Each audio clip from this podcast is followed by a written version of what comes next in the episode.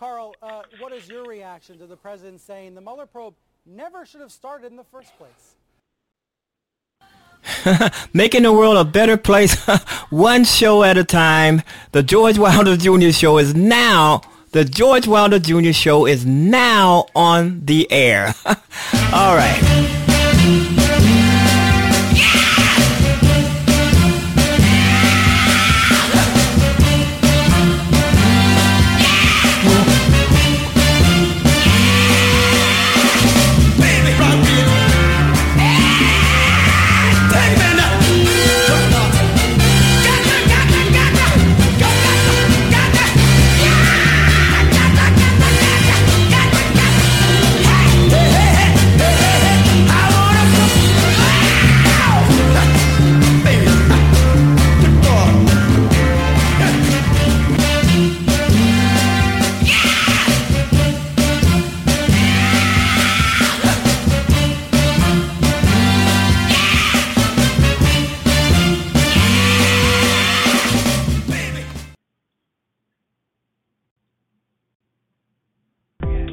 This is Chicago's finest internet radio show, making a world a better place, one show at a time. The George Wilder Jr. Show is now on the air. Take it away, Dad.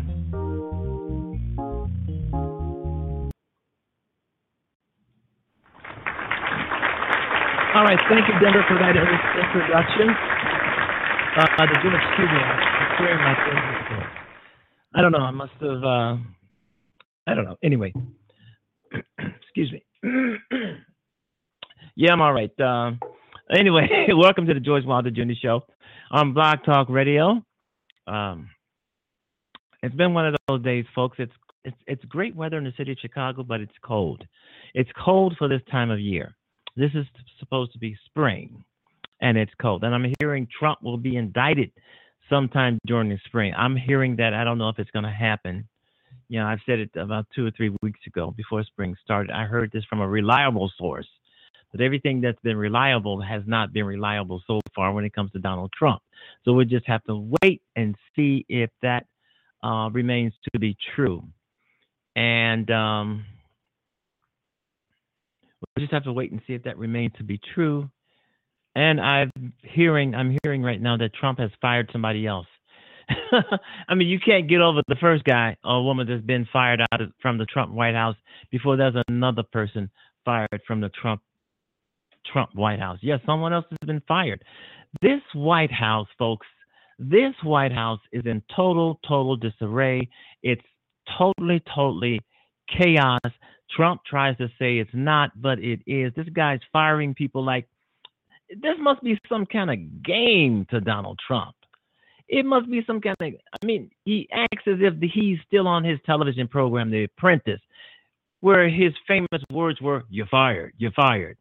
This guy, but this is the White House. This is not a game show, but he's, he has, I'm hearing that he has rearranged, uh, just, just, uh, rearranged the White House in, you know, in so many ways. I, I think, he, in my estimation, I'm going to say the guy trashed the White House. I mean, I think he trashed it, you know, and um, with Kelly Conway and all these thugs and mugs running around there, kissing his behind. This guy has has trashed the White House. He keeps on firing people who do not agree with him, who will not kiss his ass, who wants to be independent of him. You know, he, they want to do their job without him breathing down their necks. But Donald Trump wants people around him who's going to lie for him. He wants people around him who's going to cover shit up for him. He wants people around him that's going to uh, just basically, you know, uh, he's a dictator. He wants to be like uh, Kim Jong Un. He wants to be like uh, Vladimir Putin of Russia. He wants to dictate stuff. He does. He what he says he wants to go, but that's not the way it's going to be in the United States. We do have a constitution. I'm pretty sure that the Republicans are trying to find ways to rip it up, but it's not going to happen before the midterms. It's not going to happen before everybody votes. And there's no doubt about it. The Republicans are working overtime because they're hell bent on trying to suppress the vote, to keep you from voting and to keep those young people out there who was marching uh, in that historic uh, protest and march on Saturday. Uh, uh, Saturday, uh, March 24th, and it was beautiful. Now, now they're trying to stop those people from voting. They're trying to figure out a way. Uh, one of the ways that they're trying to figure out is messing with the census, the 2020 census, adding a question in Trump administration, adding a question into the 2020 census that's going to dis, uh, uh, be a miscount of people in America. I mean, if you're in America, whether you an immigrant, whether you're uh, uh, legal or non-legal, you should be counted. Uh, the Trump administration, they don't want that. They want states to lose representation. They want states to lose funds, and and they want to try to keep gerrymandering, which I, which in my estimation, is a way for uh, the Republicans to try to cheat their way back into office or into office in the first place. And it is just awful the way uh, I just can't keep reiterating how awful awful it is to every day to hear that somebody's being fired from the White House and and and talk about nobody want wanting to work for Donald Trump. I think there's about about five or six uh, attorneys, federal attorneys, uh, uh, uh lawyers who uh, turned Trump down when he asked them for their representation uh, to rep- to represent him in this um, investigation. Nobody wants to work for Trump.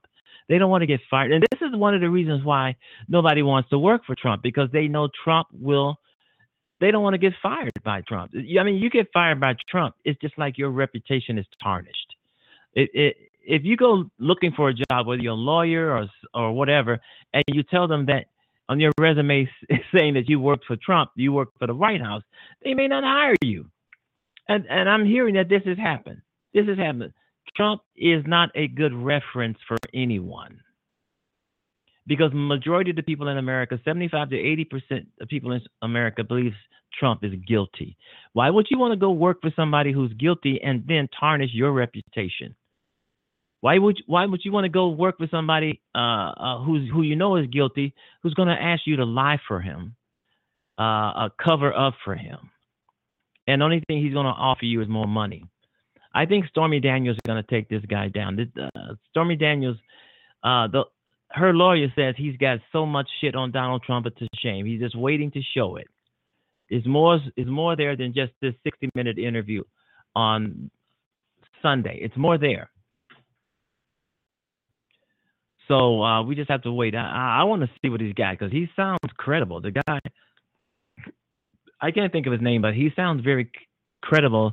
Uh, Stormy Daniels' uh, attorney sounds very, very credible, and he's kicking the shit out of uh, Trump's lawyers. He's saying, "I got something. I got this. You bet. You guys better be cool. I'm going to bring it out. I'm going to spring it out." But I don't think he's going to say anything about it. He's trying to see if Trump, if Trump and his lawyers are going to show their hand. And if you noticed in the last few days, Trump has not been tweeting a damn thing. He's not. He has not been on the tweeter. and everybody is surprised by that. You know, because the last time we heard from Trump on tw- on on on um on Twitter, well, he has been tweeting, but he hasn't been tweeting so much about people who are blasting him. He hasn't been tweeting about Stormy Daniels. He hasn't been tweeting about Stormy Daniels' lawyer, uh, people he felt that he should be hitting back at. He hasn't uh, been tweeting about Robert Mueller since the Republicans and Democrats in Congress threaten his ass with losing his presidency presidency if he tries to fire Mueller. He hasn't said one thing after that. I got I got a feeling that he may be this is a long shot, but I got a feeling the reason why Donald Trump isn't tweeting about certain events that he usually can't stop tweeting about, I think he may be listening to his lawyers and he may be thinking that he's really, really, really in deep crap, and he better keep his mouth shut. But I can say this Donald Trump, all of his tweets, all of his past tweets uh, uh, about obstructing justice and all of this kind of thing is going to come back at him. It's going to come back to bite him in his uh, bite him in his ass. This, this is one of the reasons why a lot of people don't want to represent him because he's going to be tweeting his ass off, and as he's tweeting, he's hurting his own case. And I'm pretty sure his lawyers have told him that you're hurting your own case, and that's I'm pretty sure that's why a lot of lawyers don't want to work for him because he will not listen to their advice. But he may list, be listening now because he know he he is in it now with Stormy Daniels and not being able to stop Robert Mueller from this Russia investigation, which I do think is going to end up on following the money. I'm hearing money laundering. I'm hearing uh, collusion. I'm hearing lying. I'm hearing traitor. Um, all of this uh, obstruction of justice, of course. All of this, Stormy Daniels, and and there's more shit. I mean, he's got so many lawsuits, people suing him. There's people who have who have sued him and still waiting on their paychecks or to be paid. Trump has been a I don't know how he continued to be rich, but he is a horrible businessman. And we all know that. We all know that. He's a horrible businessman. He's a horrible manager. And now he's horribly managing the United States. I'm hearing now that he's going after Amazon. Now, why in the hell would he's picking he's picking on Amazon and I'm heard and I I'm hearing uh, Amazon stocks have dropped because uh, of the news that Trump is going after Amazon. The stock dropped. This is his war on America. Anything we like, anything we love, anything we have to have, anything that we have to depend on for life, Trump is going after. Trump is trying to get into because he knows we don't like him. He doesn't like us. And his biggest war is with us, the American people. But he will lose. The reason why I say he's going to lose because he's got all of this shit uh, uh, coming out. Stormy Daniels gonna uh, her, her lawyer, uh, Robert Mueller, the investigations, all of this stuff, the suits. He got he has court dates. He's been sued. He's been he has to go to court. He has, he's being de- deposed. Uh, it's so much crap. It's just swirling around my brain. I can't even get it out clearly. I I never seen anything like this. I'm pretty sure a lot of Americans we never seen anything like this. We never seen anything like this that's coming out of the Trump White House. Never. There are some people talking about 1864. Since this this kind of thing has happened. This guy is the worst of the worst. What can I tell you, folks? You've been listening to the George Wilder Jr. Show on Blog Talk Radio. Uh, we, I have a clip here on Amy Schumer I don't know if it's loud enough. Thank you, students, and everyone here for standing up and saying no more. Because we know it's hard, and we know they will twist our words and laugh at us and lie and lie and lie and lie and lie. How do they sleep at well, night? Well, she got that right, the lying part right. you are killing children, and they call people like me Hollywood liberals. I don't know if you can like hear this. We have to turn up your volume, us. but she's done well, a lot of things here. But anyway, we'll be right back.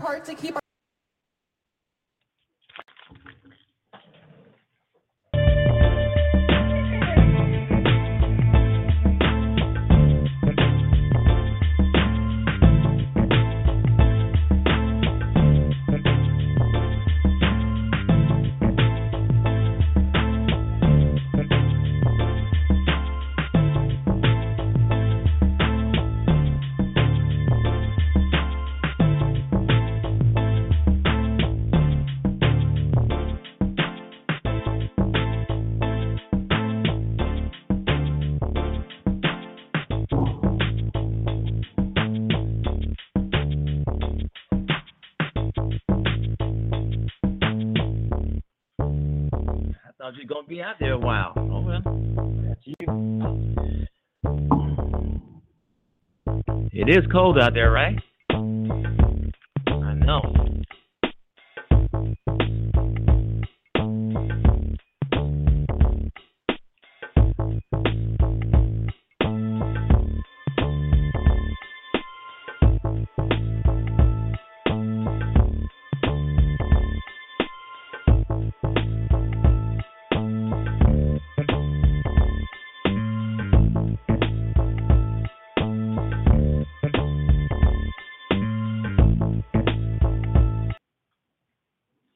Okay, Veterans Affairs Secretary David Shulkin ousted from the White House.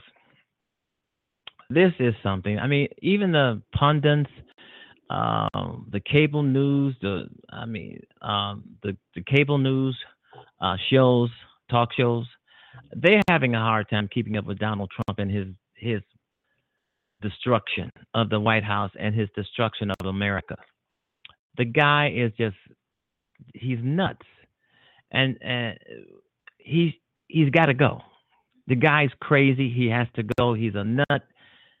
He's not fit uh, to to be running uh, the United States. Maybe a shoe shop or something somewhere, but not the United States. Uh, Shulkin has been the subject of an investigation over ethic violations involving a trip to Europe.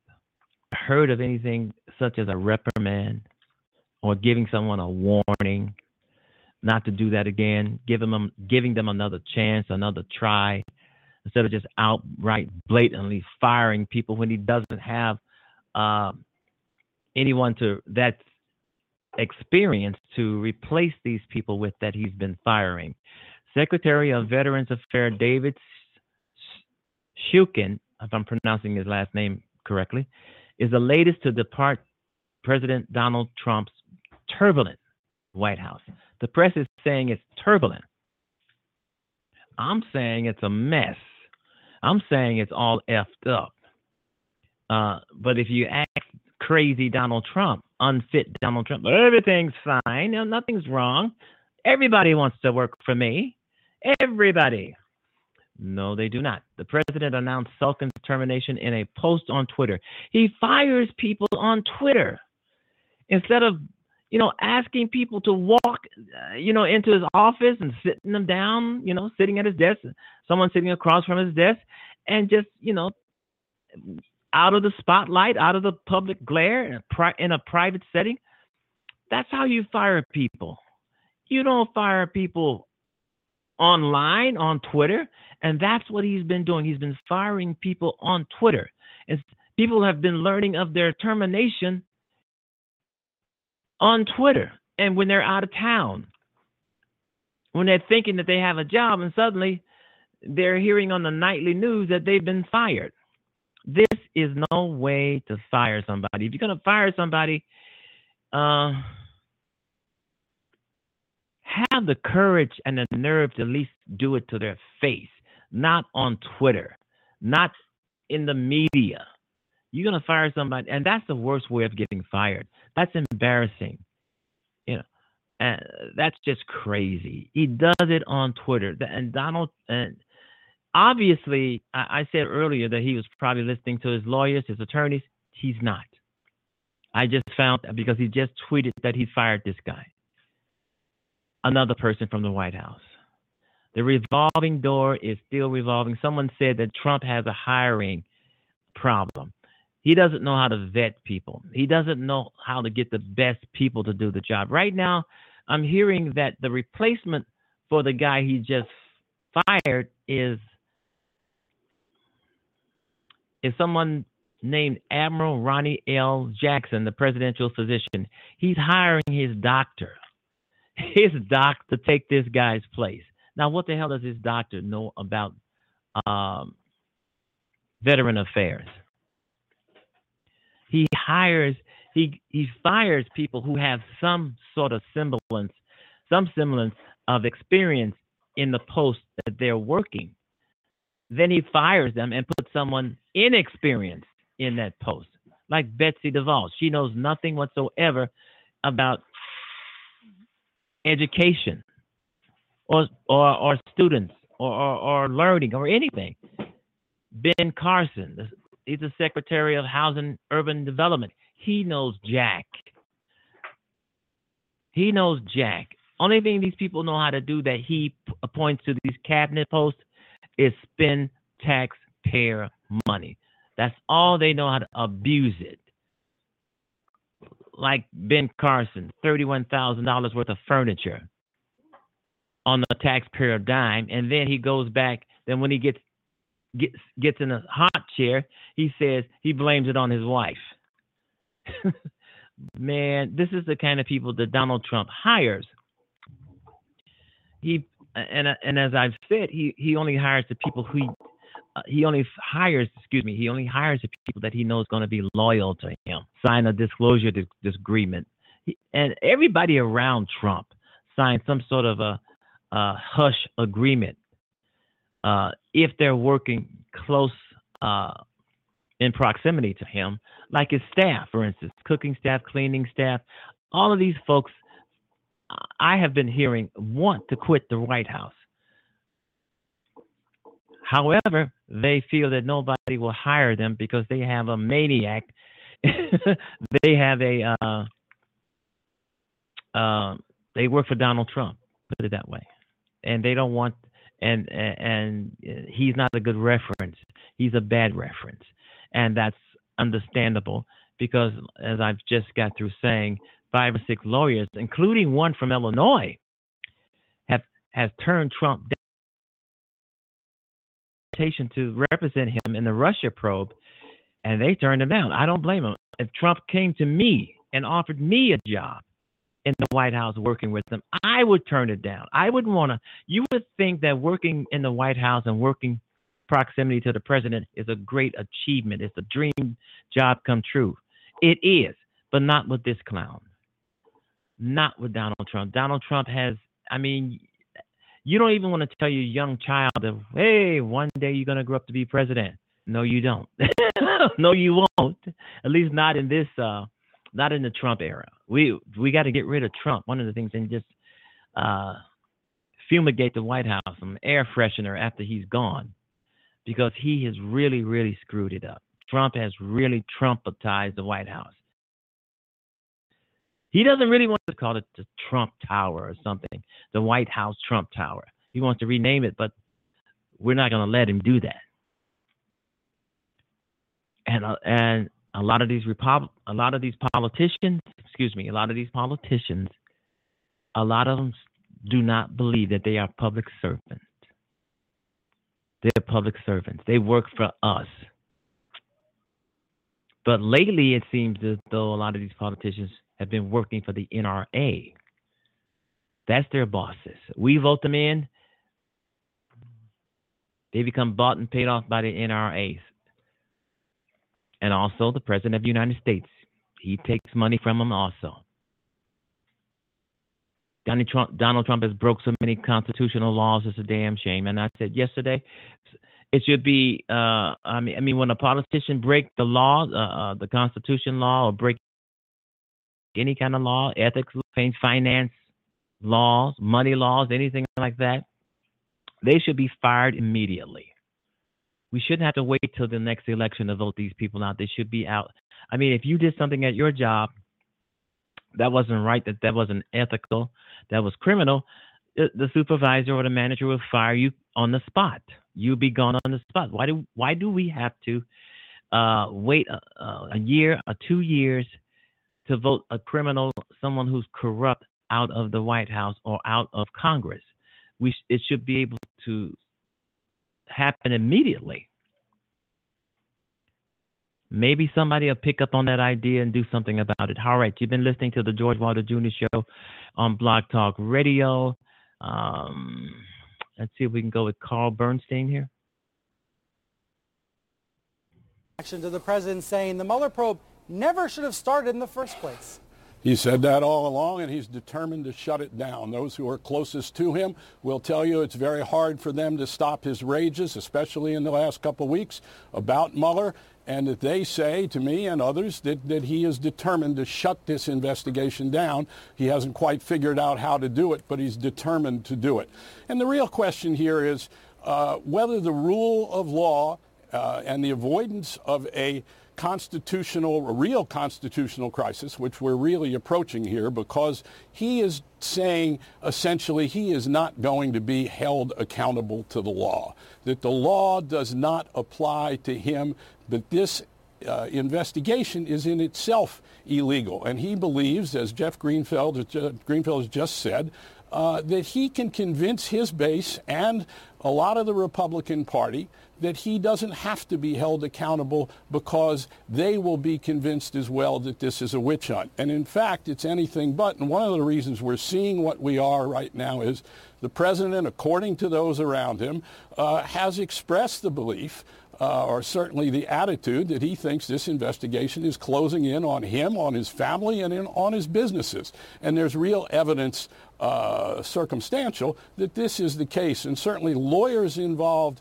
in this uh, for other defendants believe that is the case, and also that a set of indictments uh, is just over the horizon. Now, the, how, how, high how do you know that? You say a set of indictments on the way? Is, is over the horizon. Yes, I think that, that certainly that other lawyers involved in this believe that a new set of indictments is, uh, if not imminent, very close. Uh, but we don't know for sure that that's going to happen. Uh, and, and you got to wait until something is filed, filed with the court. But certainly the belief around the president in the White House, those who talk to him, is that he is expressing the attitude that he needs to shut this thing down. He hasn't tried, figured out the way to do it yet. Uh, except to appeal to this base because we are in this country, as Jeff's comments indicated, uh, in the midst of a cold civil war, a cultural and political cold civil yeah, war. I and totally Donald agree. Trump, A it predates war. Donald Trump, but he has exploited it brilliantly. Uh, and takes advantage of it. And the other thing that's involved here, and, and I'll let you ask another question, and stop talking here in a second, is that this is very much about lying that, that one of the things that we've seen, even with uh, the Prime Minister of Canada in the last week, is the compulsive or endemic lying by the President of the United States. And he tells us there's no collusion here. There's nothing here. Uh, in fact, we have from the record, you can say this journalistically as a repertorial fact, whether you're on Fox, CNN, or MSNBC, it doesn't matter. The repertorial fact is this president lies. And why do we have any reason to believe that he's not lying about the Russia investigation and what's underneath it. We have less reason to believe him than we do the witnesses, the journalists, and the evidence that we've seen so far. It doesn't mean that there's evidence yet that we have seen of definitive collusion, but Mueller, I think we can, we can say, is trying to build a vast narrative of Trump, hmm. his business, and his uh, political aspirations in dealing with the Russians from the beginning, getting money from people who are Russians, ethno-Russians, and then running for office, and how all of these pieces of the puzzle fit together. I could listen to you all day, Carl. But Well, you brought I- up I kinda lies. went on there, So let's pardon go me. through some of the lies from this week. I, I made a list of these. There's different kinds of lies, right, Carl? The RNC's talking points for this weekend, for example. I got a hold of the talking points. Eh, Let me put it on screen. It says, despite the media's fixation with White House palace intrigue, there is no chaos in the Trump administration. Now, Obviously, that's not true, but that's just a kind of silly lie, right? That's spin. On Well, the other hand, there's let- let me lies. stop the you Syria All right, stop it there, folks. Breaking news this hour. Special counsel Robert Mueller has subpoenaed the Trump organization now to turn over documents, including some related to Russia. Now, this is all according to the New York Times, and it marks the first known time that Mueller has requested documents directly related to the president's businesses. Our Jessica Schneider is with us, as well as Jeff Zeleny standing by. I want to start with you, Jeff, as we're getting ready for So far, the only person who's given a full account of what the president said yesterday is the one Democrat who was president, who was present, Illinois Senator Dick Durbin, a leading advocate for Dreamers and other immigrant groups. In a series of press appearances this morning, Durbin recounted exactly what happened inside the Oval Office. The president came into the Oval Office, and Senator Lindsey Graham and I made our presentation. As Senator Graham made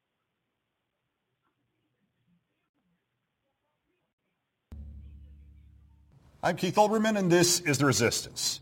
I'm confident now, even more so than I have been throughout the last year, that this nightmare presidency of Donald John Trump will end prematurely and end soon, and I am thus also confident that this is the correct moment to end this series of commentaries.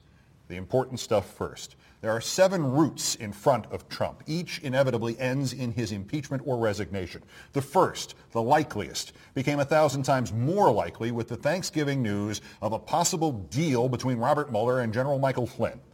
As I reported here as long ago as April 4th, the most specifically qualified expert alive on the subject of prosecuting a president, my friend, the Nixon White House counsel John Dean, put it to me very simply. Mueller is not shooting down. Mueller does not make a deal with Flynn to get Paul Manafort. He does not make a deal with Flynn to get Jared Kushner. He does not make a deal with Flynn to get Trump Jr. Mueller makes a deal with Flynn to get Donald Trump. Period. The Flynn deal report suggests Mueller has completely assembled the backbone of his case and is now just hanging the meat from it. And just as importantly, if Flynn has merely considered a deal from Mueller, it almost necessarily means Flynn either doesn't believe he would get a pardon from Trump or that Mueller, as I've also reported here, has succeeded in finding a way around Trump's pardon power. And either of these near certainties spell Trump's doom. So that's the most obvious of the seven ways for Trump to go now. Mueller really will get him on Russia. It will be ugly and it will tear this country nearly apart, but it will be necessary. The second way is, as I've also repeatedly suggested here, that Mueller doesn't really need to prove anything about Trump and Russian sabotage of the election. There seems to be so much obstruction of justice from the firing of James Comey to the lies about Trump Jr.'s meetings with the Russians, that it's hard to pick out a key player in the Trump inner circle who could not be guilty of it. Trump could be impeached on just obstruction of justice and a few lesser charges. Nixon was about to be. Or there is a third way. We could be spared the trauma of a Russia impeachment or an obstruction of justice impeachment as we were spared it with Nixon if Trump is smart or just sufficiently scared enough and he resigns. Or if he isn't, those around him who could still sell themselves by selling him out will force him to resign. A modified version of this, of course, is the fourth possible outcome, that even if Mueller is months away from his denouement, the Republicans will impeach or remove Trump by spring purely to save their own asses. The state elections in Virginia and Oklahoma earlier this month show what could face Republican incumbents nationwide next November. Not only were Democratic victories overwhelming, but half of them were little morality plays. The 26-year-old lesbian beats the Republican in the district Trump won by nearly 40 points a year ago. The transgendered candidate in Virginia beats the guy who wrote an anti-equality bathroom bill. The boyfriend of a news reporter shot to death on camera beats the Republican pro-NRA candidate. I'll say it again. Richard Nixon was not forced out of office by Democrats, not really even by Watergate. Democrats controlled the Senate and the House every day Richard Nixon was president. They could have impeached him at any point. He resigned when the leading Republicans went into the White House and told him that not only would he be impeached and convicted, but he would take all of them down with him and they were not going to let him do that. So that's the fourth way out. Trump becomes more of an albatross to Republicans and more importantly, more of a rallying cry to Democrats and the Republicans remove him before the midterms and then boastfully run for reelection on having removed him. The fifth endgame is the same thing, only faster. The Republicans around him pull off that palace coup that is perfectly legal under the 25th Amendment, and Mike Pence and Paul Ryan and Mitch McConnell eject Trump by simply stating he is unfit and getting their majorities to agree he's unfit. And if you don't think Pence and Ryan and McConnell would do that, you didn't see Trump's crazy tweet about the Man of the Year award or this thing in front of the Native Americans on Monday, and you, you don't know Pence and Ryan and McConnell. The sixth means by which Trump leaves early is, of course, that if the Republicans don't impeach Trump before the midterms, the Democrats will be able to after the midterms. If Virginia and New Jersey and Oklahoma are indicators, the Democrats could take the House and might need as few as 25 vulnerable Republicans in the Senate to vote guilty to remove Trump from office. But now there is a seventh new path to destruction for Trump, and it has bubbled up from the sewer of his life recently. And even with how Teflon he has been on this particular subject, it seems hard to believe the dam won't break. His sexual conduct as not one snowball, but a decade's worth of them have come down that hill, wiping out all the sleaze bags and emboldening and empowering the victims, it seems impossible to believe that some claimant somewhere does not have tangible evidence against Trump and that they won't say, to hell with it, and break one of those non-disclosure agreements, and Trump will suddenly be envying Harvey Weinstein. Trump himself inadvertently has hinted at this. The New York Times buried the lead on this over the weekend, but it reported that earlier this year, Trump told a senator that the Access Hollywood pussy grabber tape was a fake. And he has said the same thing, again, recently to a White House staffer. He's obviously trying to work the refs of public opinion in advance for whatever is coming next, from a woman here or from Russia. So, I don't see any way out for Trump. Seven freight trains rushing at him. He might avoid a few. He might avoid six of them. He's not going to dance his way out from under all seven.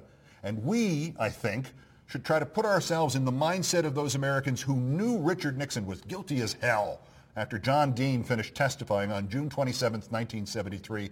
But we're all left wondering if there would ever be a way to prove it. And we're left listening to a majority of the country saying Dean was lying and left watching nearly the entirety of the gullible news media saying this was nonsense. Why would a president, even one as crazy as Nixon, ever do this? And more importantly, even if he were somehow guilty, how would he ever be dumb enough to leave any evidence of his guilt? And 16 days later, it turned out virtually everything in the Oval Office had been taped, and the ball game was over, even though it would last another 13 months. Well, this ball game is also over, and I don't think it's going to last another 13 months. And so this series is over. This was intended as something temporary, a two-month project by somebody who had given up politics and instead it became 187 commentaries and around 225,000 words and something approaching 400 million views. And I am proud of it, and I repudiate none of it. Yeah, we're it proud of you too, privilege to do but, it, and I'm uh, you know, we especially need you proud back, to have done these videos for free and for charity. But frankly, I have not enjoyed one minute of it. As I'm certain it has also been for you, for me, it has been unadulterated pain and revulsion and horror. The process has become nearly 24-7, and I've said so much that I can and have recycled old commentaries from months ago, and they have been fully applicable to breaking news. We've come full circle to such a complete degree that on Sunday, Trump tweeted a complaint about, quote, Russia, Russia, Russia. The title of the 46th episode of The Resistance from last March 14th was, quote, Russia, Russia, Russia. I've made my point. So now that I think the outcomes, the seven different inevitable outcomes, are unavoidable, I'd like to go back and enjoy some of my life mm-hmm. again, and I'm going to. No illness, no scandal, no firing, just I've said what I've had to say. It was as obvious as I made it Okay. seem. I give my Correct. work everything I can, so it's not like I can dial it back. And I think even this dim-witted world of American political TV reporting, which is still calculating how to get Trump's idiot supporters to watch their networks and still waiting for Trump to pivot, even it can carry this the rest of the way. So I am retiring from political commentary in all media venues. This is Wow. not to say a bed of roses and reconciliation awaits us. The post-Trump mm. America will be relieved of his prodigious evil, but in its place it will have Trump as living martyr. That prodigious evil and rank hypocrisy and immorality of his supporters, perhaps a third of us, will not vanish with him, and I'm not sure that the democracy has not been damaged too much to deal with their lawless, unprincipled rebellion, and I do not see this country's politics truly healing in the next 30 or 40 years. But at least the bleeding will be staunched, and we will have a chance to alter a phrase I heard somewhere to make America America again. Thank you for all the kind words. All right, talk to you. Uh, Ladies and gentlemen, talk to the you soon. George Wilder Jr. That's Show clip, has but, uh, now arrived.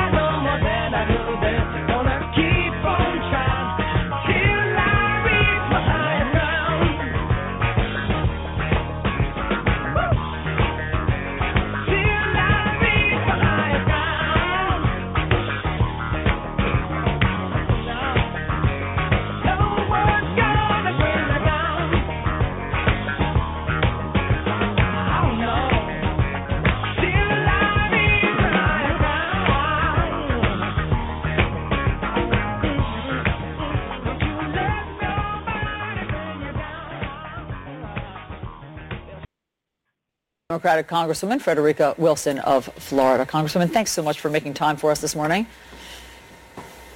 Good morning. So I want to just, before we get into the specifics of what General Kelly said, I just want to get your thoughts on everything that has transpired over the past 48 hours. This very public fight that you seem to be engaged in with President Trump and General Kelly. President Trump just last night, in case you missed it, at about 11 p.m., tweeted about you. He says the fake news is going crazy with wacky Congresswoman Wilson, a Democrat, who was secretly on a very personal call and gave a total lie on content. What's your response to all of this? You know, uh, my emphasis today is on my constituents and helping them lay our hero to rest. That's where I'm, my head is today. And I'm also concerned about him and his last moments. I want to know why he was separated from the rest of the soldiers. Why did it take 48 hours for them to find him? Was he still alive? Was he kidnapped? What's going on? I thought you were supposed to put your comrade across your shoulder and get on the helicopter with the dead and the wounded. Why did they leave him? I am distraught and so is the family. There are so many questions that must be answered. And I have written a letter for an investigation. They keep saying to me, oh, we're going to give you a classified briefing. I can hardly wait for that classified briefing yeah. because well, I am concerned about my constituent today. And I am concerned that he is not able to have an open casket mm. funeral, and that is very painful to his family. Oh, we can only imagine how devastating all of this has been for his family. And you're not alone. Look, Senator John McCain, so many people are calling for an investigation into exactly what happened here so those questions can be answered. But I'm curious, Congressman, did you hear General Kelly's remarks in the press briefing room yesterday? I heard his remarks and I heard him say that I bragged that I uh, secured the money for the building of the FBI uh, building in Miramar, and that's a lie. You know, I feel sorry for General Kelly. He has my sympathy for the loss of his son, but he can't just go on TV and lie on me. I was not even in Congress in 2009 when the money for the building was secured. So that's a lie. How dare he?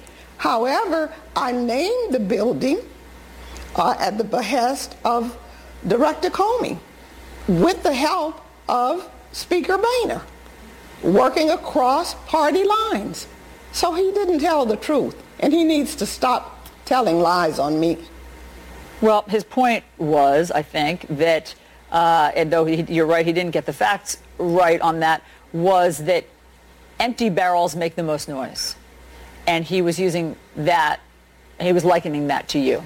Basically that you're, you're I think that's a that's a racist term too. I, am thinking about that when uh, we looked it up in the dictionary because I had never heard of an empty barrel, and I don't like uh, to be uh, dragged into something like that. The only thing I want to be dragged into right now is bring back our girls, who are the victims of Boko Haram in Nigeria.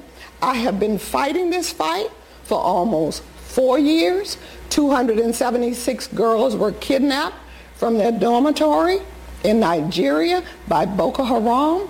Boko Haram split, and now one sect is with ISIS and that multinational task force that was set up by Congress with Cameroon, mm. Chad, Niger, and Nigeria, yeah. my constituent was there. Mm. Sergeant Jackson was there on detail. He was not fighting. He was giving advice, mm. and he was killed and abandoned. And I feel guilty because this is what I do every Wednesday in Congress. Yeah. Bring back our girls. We wear red. We're concerned about Boko Haram being the most vicious terrorist organization in the world, and we never really hear about Boko Haram. Yeah. And Boko Haram and ISIS combined, and they killed my son. You're, you mean LaDavid Johnson, Sergeant Johnson? LaDavid. Um, Congresswoman, you know there my are just a role couple. model son. My I role model son. You were his his mentor. I understand how long you you go back with his family, and you knew him from childhood. But there are some things that I just want to get and straight all about of his brothers and all of his cousins. Yes, you're you are you're more than obviously their congressman, their representative, and they're more than your constituents. But Congressman, I do want to get a couple of details straight here because it sounds like there was a real disconnect in terms of what President Trump was trying to say to Sergeant Johnson's wife and what you heard. And so I just want to go to that point because we now know from General Kelly and his remarks yesterday that the president came to him and said, these calls are hard. What do you think I should say?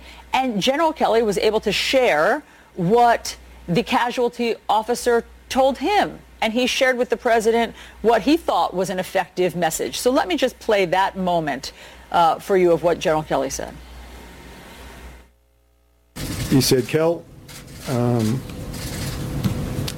he was doing exactly what when he was killed.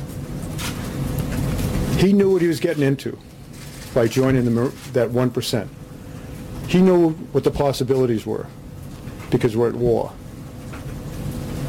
And when he died, in the four cases we're talking about, in Niger, my son's case in Afghanistan, when he died, he was surrounded by the best men on this earth, his friends. That's what the president tried to say to, to four families the other day. So, Congresswoman, when you hear General Kelly say that the words, he knew what he was getting into, that sounds an awful lot like what you say the president said to Sergeant Johnson's wife. Does this, does hearing General Kelly change how you heard that conversation? That is not a good message to say to anyone who has lost a child at war. You don't sign up because you think you're going to die. You sign up to serve your country. And when he says he died surrounded by his friends, he was abandoned. That did not apply to him. He was abandoned for two days, for 48 hours. Yeah. Why? Why Yes. didn't they pick him up and put him on their shoulders and, like they did the other fallen comrades? Yes, I- I and understand. Put him I- that- on a I mean, General Kelly- and take him to safety. He could have still been alive. Mm-hmm. So when you say he died surrounded by Well, he's talking, General Kelly, just to be clear, General Kelly there is talking about his own son. He's talking about No, but we're the talking about a casualty officer specific- that we're told talking him about- that. We're talking about a specific soldier. And when you, every soldier is different and every family is different. And when you have a young mother who is six months pregnant with two small kids, you say, I am so sorry that you lost your husband, Myeshia. Johnson, you call her by her name and you say your husband. You don't say your guy. They were married. And you say, I am so sorry. You have our deepest sympathy. If there's anything this nation can do to ease your pain as your president, please let me know. I am so sorry. That's what I would have said. And that's what he needs to practice to say. He doesn't need to talk about what people sign up for. That is unconscionable. Um, he, General Kelly also said yesterday that he was absolutely stunned by your reaction, knowing from where he sits what the president intended, that he was stunned that you had misinterpreted it, according to him, and that he was stunned. He said he was also stunned that you would have listened in on that call because to him, those calls are sacred. Can you respond to that? I wasn't listening in. I was in a car where a, where a call was being taken on a on a on a uh, speakerphone. I wasn't listening in. Don't don't don't please don't uh, characterize it as that. And um, I still go back to what I said from the beginning. Call her by her name, Myeshia Johnson. Call him by his name, Sergeant LaDavid Johnson. He is not her guy. He is her husband. And that is the part that hurt her the most.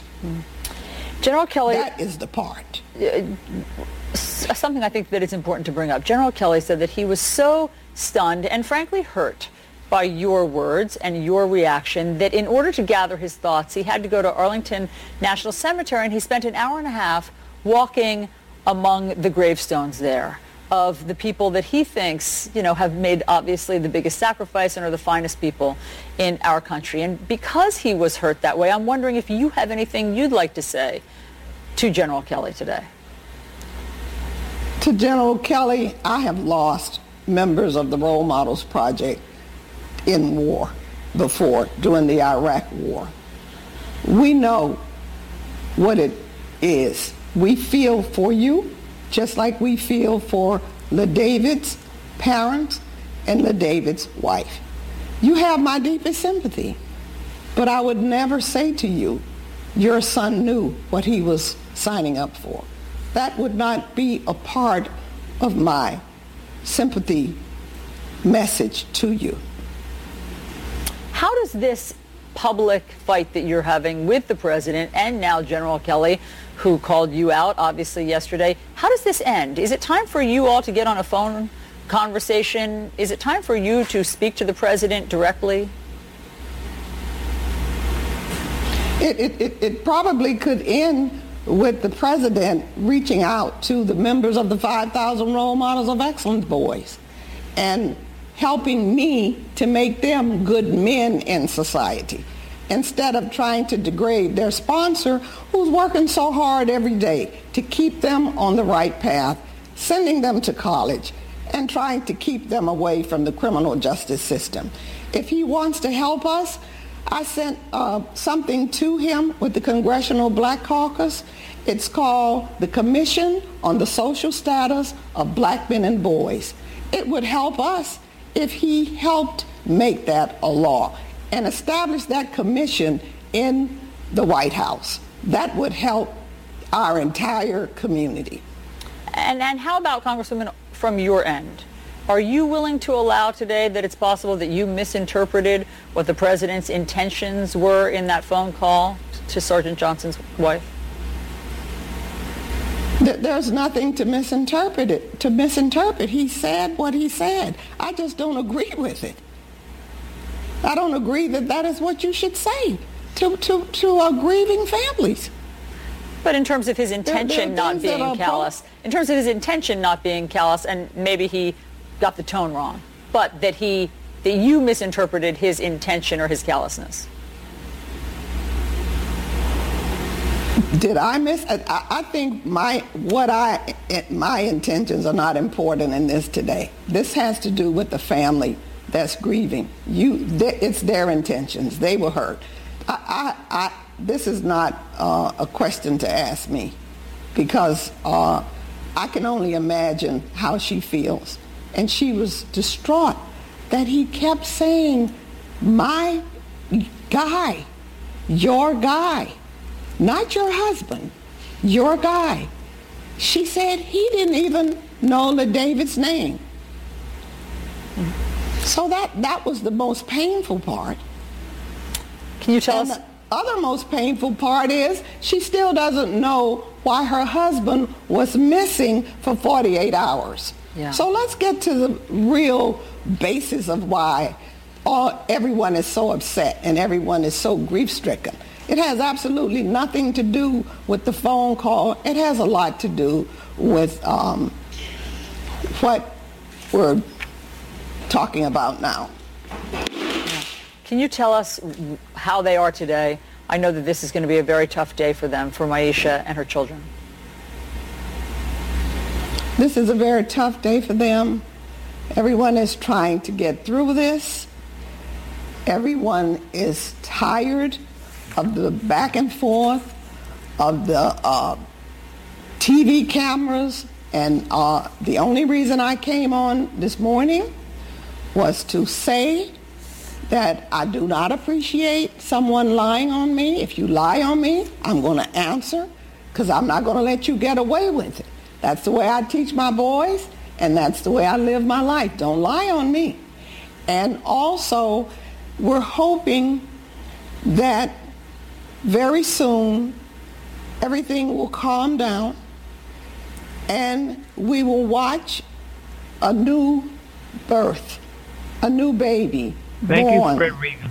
Frederica, thanks a lot. Bye.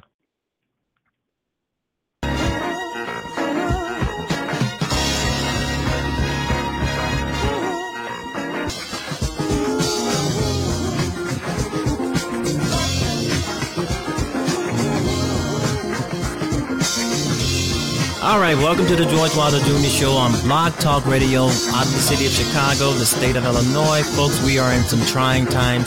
We are in some dark times. We must fight for an America without hate. We must fight for an America without bigotry. We must fight for an America without racism. We must fight for our rights. We must fight to continue to be Americans. Some of those rights are being threatened, taken away. But we have to get out here and fight the good fight. You know, and it has to be done, folks. It has to be in a non-violent way. We know how to do things non-violently. So let's go out and make our voices heard, fighting non-violently.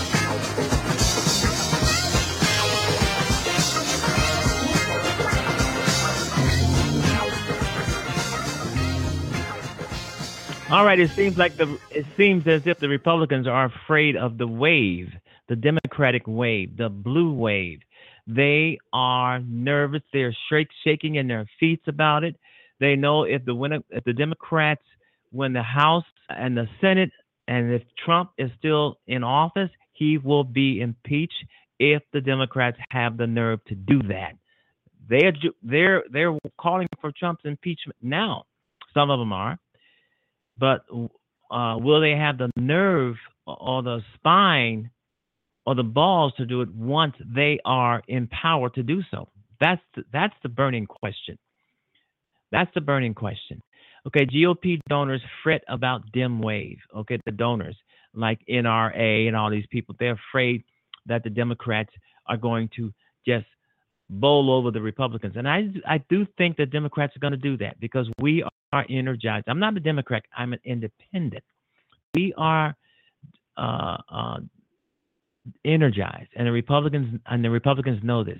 So this is why these guys are working overtime to try to suppress the vote, try to come up with ways to suppress the vote, to try to keep their asses in office. This is why the Trump administration is screwing around with the census, the 2020 census if you've been following it.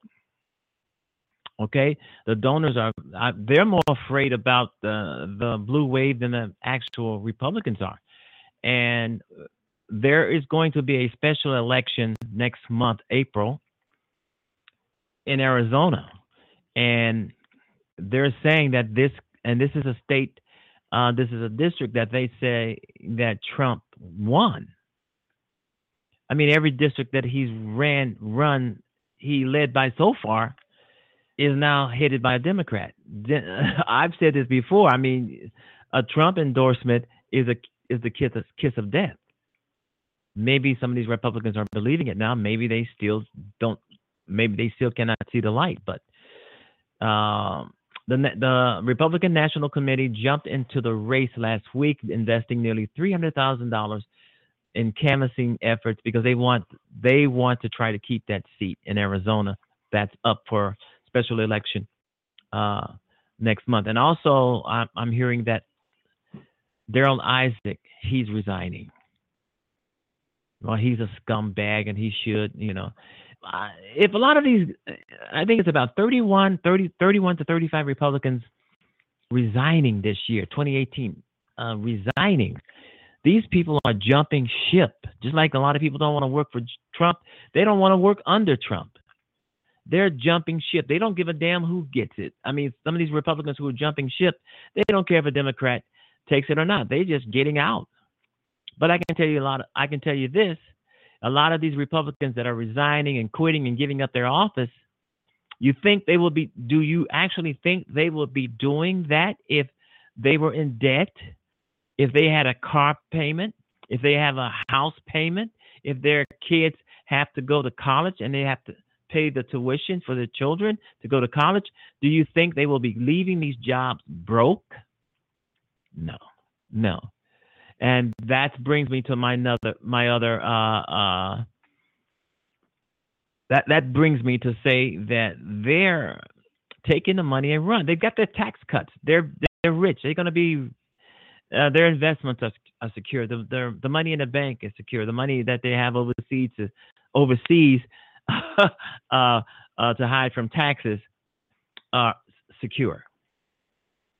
Yeah, they, they are. They would not. Would you give up your job if you had bills to pay? No.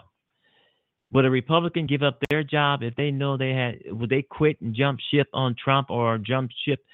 Uh, period. If they had their, uh, if they had bills to pay. No, no, no. They're satisfied. They're satisfied. A lot of these guys and girls are quitting, uh, are jumping ship because they know that the probe is getting close to them, so they want to get out. And there's no doubt about it. Some of them don't want to work under Trump. And there is uh, a lot of them are getting out because they're corrupt and they don't want to get caught. Uh, but I would like to say this: if Trump is impeached and thrown out of office, if if a lot of these um, Republicans who are jumping ship think that the Mueller probe will not come after them because they're retiring or they're jumping ship, they're wrong if Trump is impeached, if Trump resigns, he still will be held accountable for the crimes that he's committed while he was in office. That's that's the same thing that's going to go for some of these Congress uh, people. If they're resigning, if they're quitting their jobs, that doesn't mean that they're they're going to get off scot free when the handcuffs put on. It's not going to happen. Trump is going to be indicted in office or he will be indicted when he leaves office. But I'm thinking he's going to be indicted when while he's in office. 2020 is not going to be if Trump is thinking about actually running in 2020, he shouldn't. Because he it, it will be a death bath. He will lose. He will lose pitifully he will be embarrassed by by the amount uh, uh, uh, votes he's going to be losing by. And I don't care about a, a uptick in his in his uh, approval ratings. That means nothing to Stormy Daniels, who's going to, and her lawyer, who may nail him. That means nothing to Bob Mueller and his team when they're uh, investigating collusion, obstruction of justice, lying, criminality. That means nothing to them. You know, the approval ratings. This is uh, the law. And for so many months, he's been office. I think he's been in uh, president office. He's coming up coming up on his second year as president of the United States, and it's been awful. And now Donald Trump is going after Amazon. Can you believe that? Amazon it's been it's it's in a number of reports that's that's out.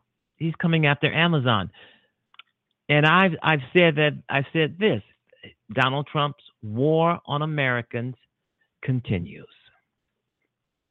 Anything that we like, anything that we love, anything that we enjoy, he's coming after. He he's coming after. Actually, I don't think he can do much. But anyway, as I've mentioned earlier on in the show, the stock at Amazon dropped because Donald Trump is trying to put his fingers in it.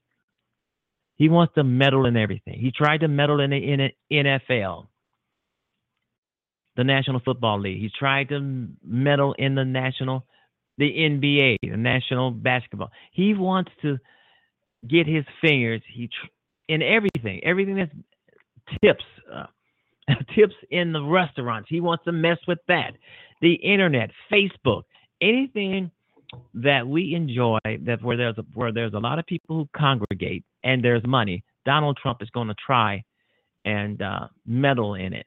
Even though it's none of his business, it's nothing he can do, but he's going to try and bully his way and dictate his way into affairs that is none of his business. Okay, this is Donald Trump going after Amazon. I mean, this is crazy. I remember when he was coming after Facebook users because we were saying so many negative things about him. He was coming after us. And, and he may have our information through this um, Cambridge Analytica firm that is tied to his campaign who hacked into 50 million Facebook users' accounts, and our information is probably out there. What he's going to do with that information, I don't know. Scary to know that our information is in the hands of somebody like Donald Trump.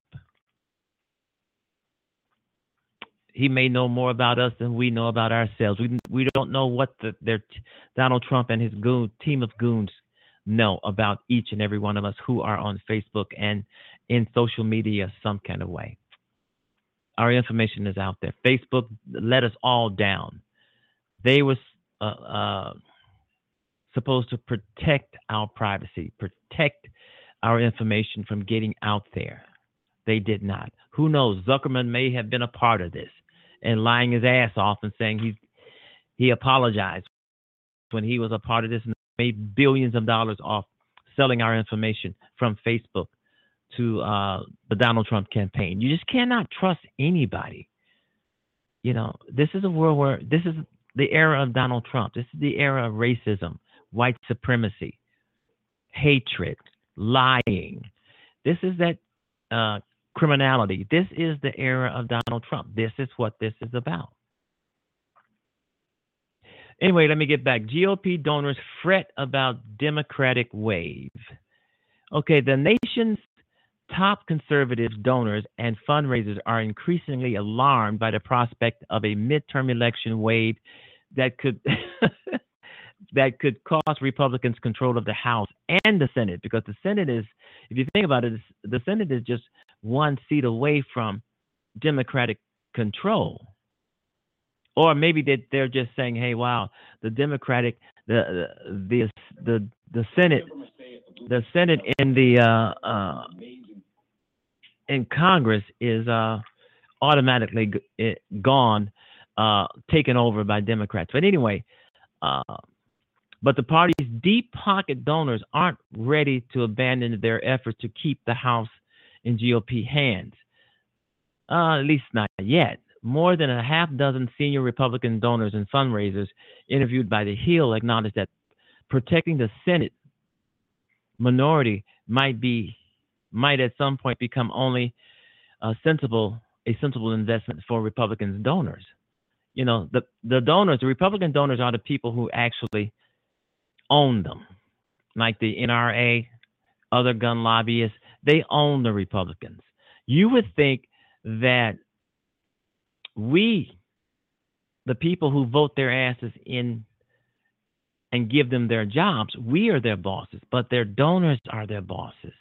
Their donors, you know, a donor has one vote, but they feel that their money, their money is their money's talking. The money is talking uh, when you uh, uh, talk about donors, but they are cringing at the thought of because they know that if Repub- if, if Democrats take this, uh, Donald Trump is through if he's not out before then. It's always that possibility. Hopefully that'll happen. But then people are saying, oh, if he goes, then we get Mike Pence. Yeah, that's true. If if but but somehow I think Mike Pence is caught up in this Russia probe. I think he's caught up in his Russia investigation. I think his ass is going to be taken out. I also think Paul Ryan is caught up in this Russia invest- investigation. I think he's going to be taken out. So if all of these people are taken out before the midterm elections, the next president um, of the House or of the United States may be Nancy Pelosi. If Mueller uh, ties in a lot of these people. I mean, Trump should not be the only one locked up and going to jail, or maybe even being indicted. It should be a lot more of them.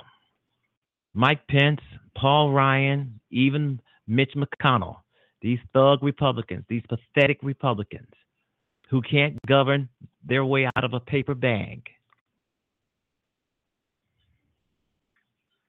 Because because myself and a lot of other people, a lot of other voters, we think it's going to be a blue wave. I'm not going to say Democrats are going to win every every uh, state, local uh, race there is, but Democrats should. Of course, you know that's wishful thinking, but I'm saying that Democrats will win the majority of all, win the majority of everything. Yeah, there's going to be some Republicans win this or win that around uh, uh, some of these small races, of course. You got enough people with hate and and vitriol to elect some of these idiots to be, to be in office. And a lot of times, Republicans are electing other Republicans who are going to uh, uh, make their lives worse. There's no doubt about that. And we should, um, a blue wave is coming, and we should uh, prepare for it. I'm pretty sure the Republicans are pre- preparing for it because it's only a few months away now. It, it it feels like a lifetime when Donald Trump is president. It really does because this dude, this guy, this dude, this guy, he can do so much more damage leading up to the midterms. He can do so much without even congressional approval, without even uh, the, the legislature. He can do so much with his with just his pen, his executive orders. He can do so much with that, so much damage.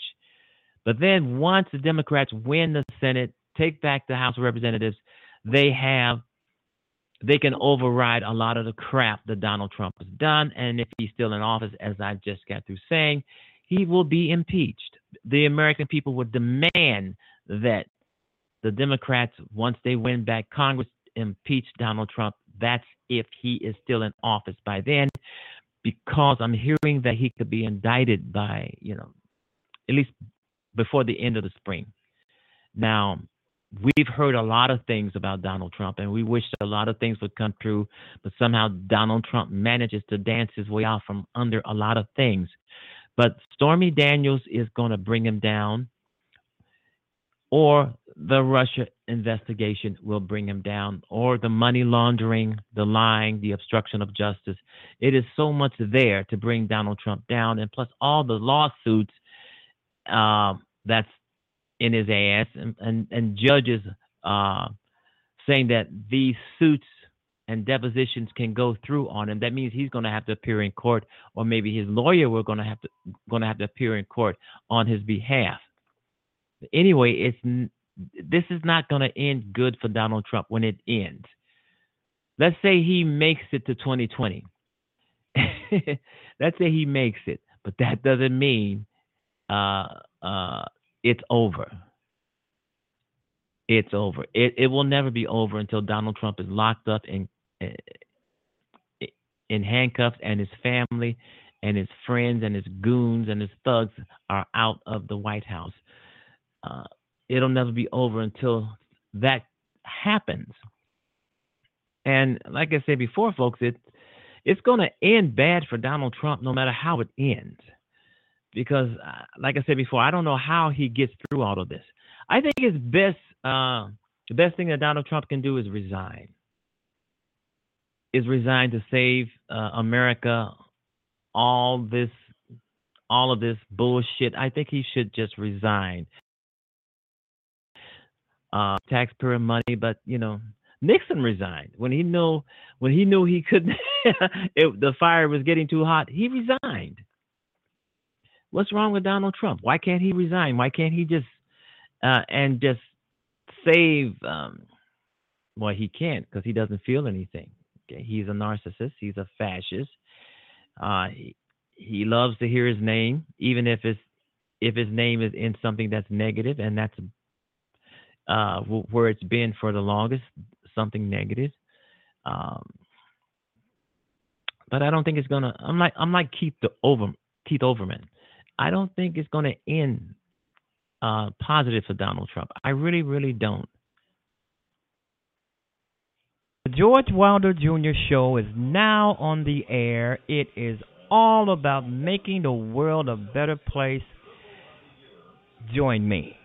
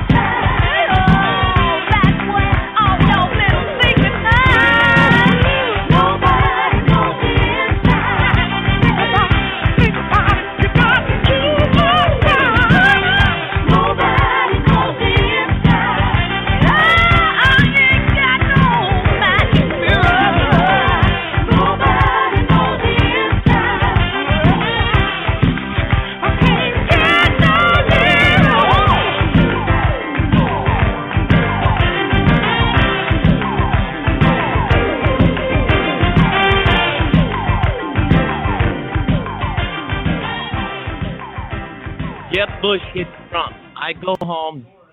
The George Wilder go home Jr. Show is now Okay, on George, the that's enough. air. It is all about making the world a better place.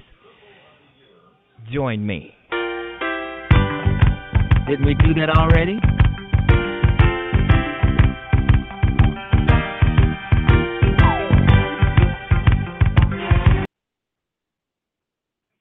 All right, it's over. okay.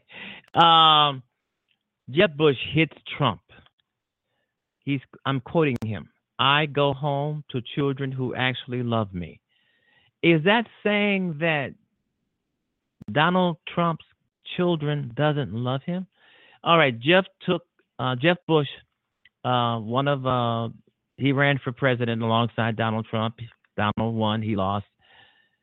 Uh, he's saying that um, okay, Jeb Bush took a swipe at President President Trump during a talk at Yale University Tuesday, saying he goes home every day to children who actually love me. The former Florida, uh, that that's a hit. The former Florida governor and Republican presidential candidate also joked that he was still in therapy from the 2016 election. oh, that's that's cold. Okay, Jeb Bush is insinuating or actually saying that Donald Trump his family doesn't love him. And in a, in a way, it seems like that could be true because Melania Trump is distancing, herself from her husband, maybe because of the Stormy Daniels uh, 60 minute interview. And uh, the world doesn't like him. The United States, California can't stand him, and he can't stand California uh, because they're liberal. Uh, he doesn't like Illinois either. He doesn't. He doesn't like um, people or states that doesn't like him. That is not presidential. That is not what president a president is supposed to be about when it, uh, especially in the United States. So Donald Trump is the wrong kind of guy to be in be in the White House. We all know that.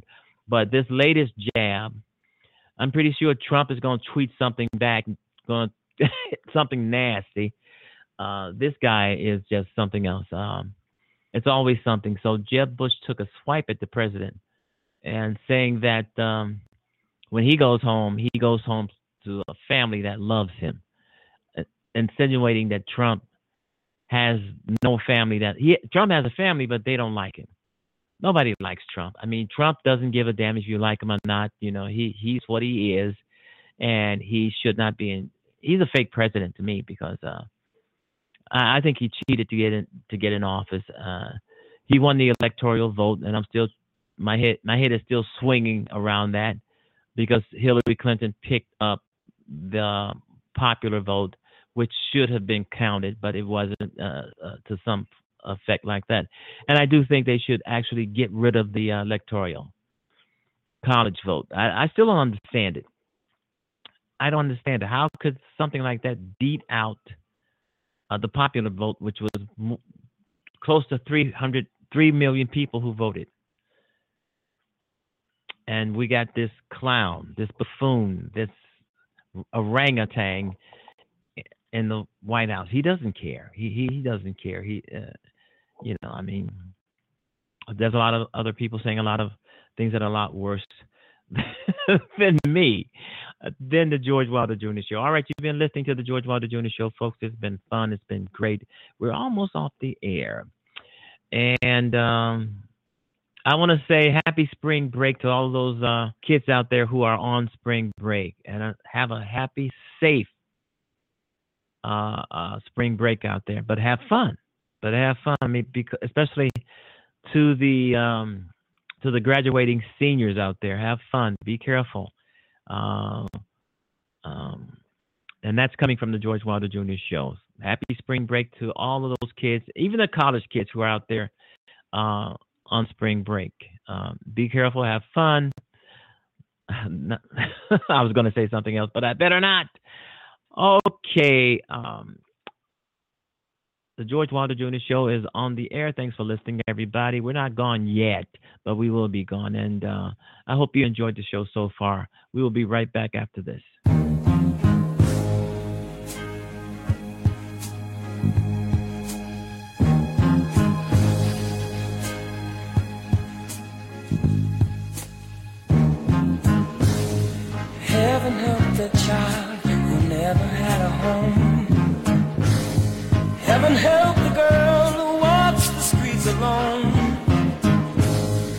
Help the roses if the bombs begin to fall.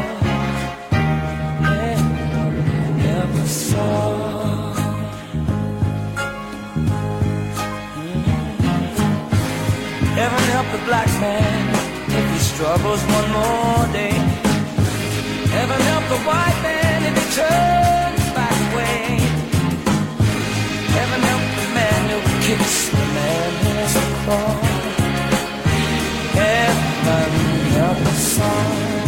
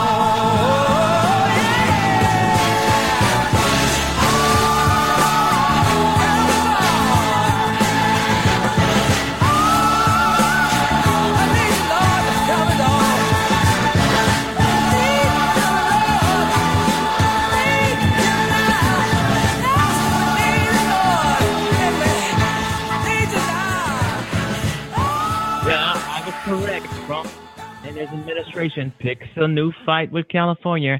We'll find out what that's about, folks, and we'll get back to you on it tomorrow. Uh, Jeb Bush hits Donald Trump. I go home to children who actually love me. Wow, that's a slap in the face. That's saying that he doesn't have kids who love him. Who does? who does love him? All right, you've been listening to the George Wilder Jr. Show. Everybody, I want you to have a great evening, a great weekend, whichever's coming and I want you to join me tomorrow and every day on the George Wilder Jr. Show right here on Blog Talk Radio. Everybody have a safe evening. Have a safe weekend. Bye bye, everybody. Thanks for listening. Bye.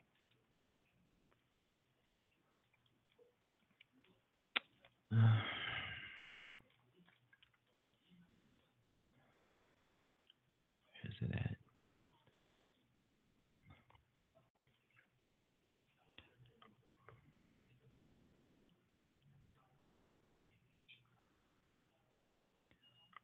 Mm.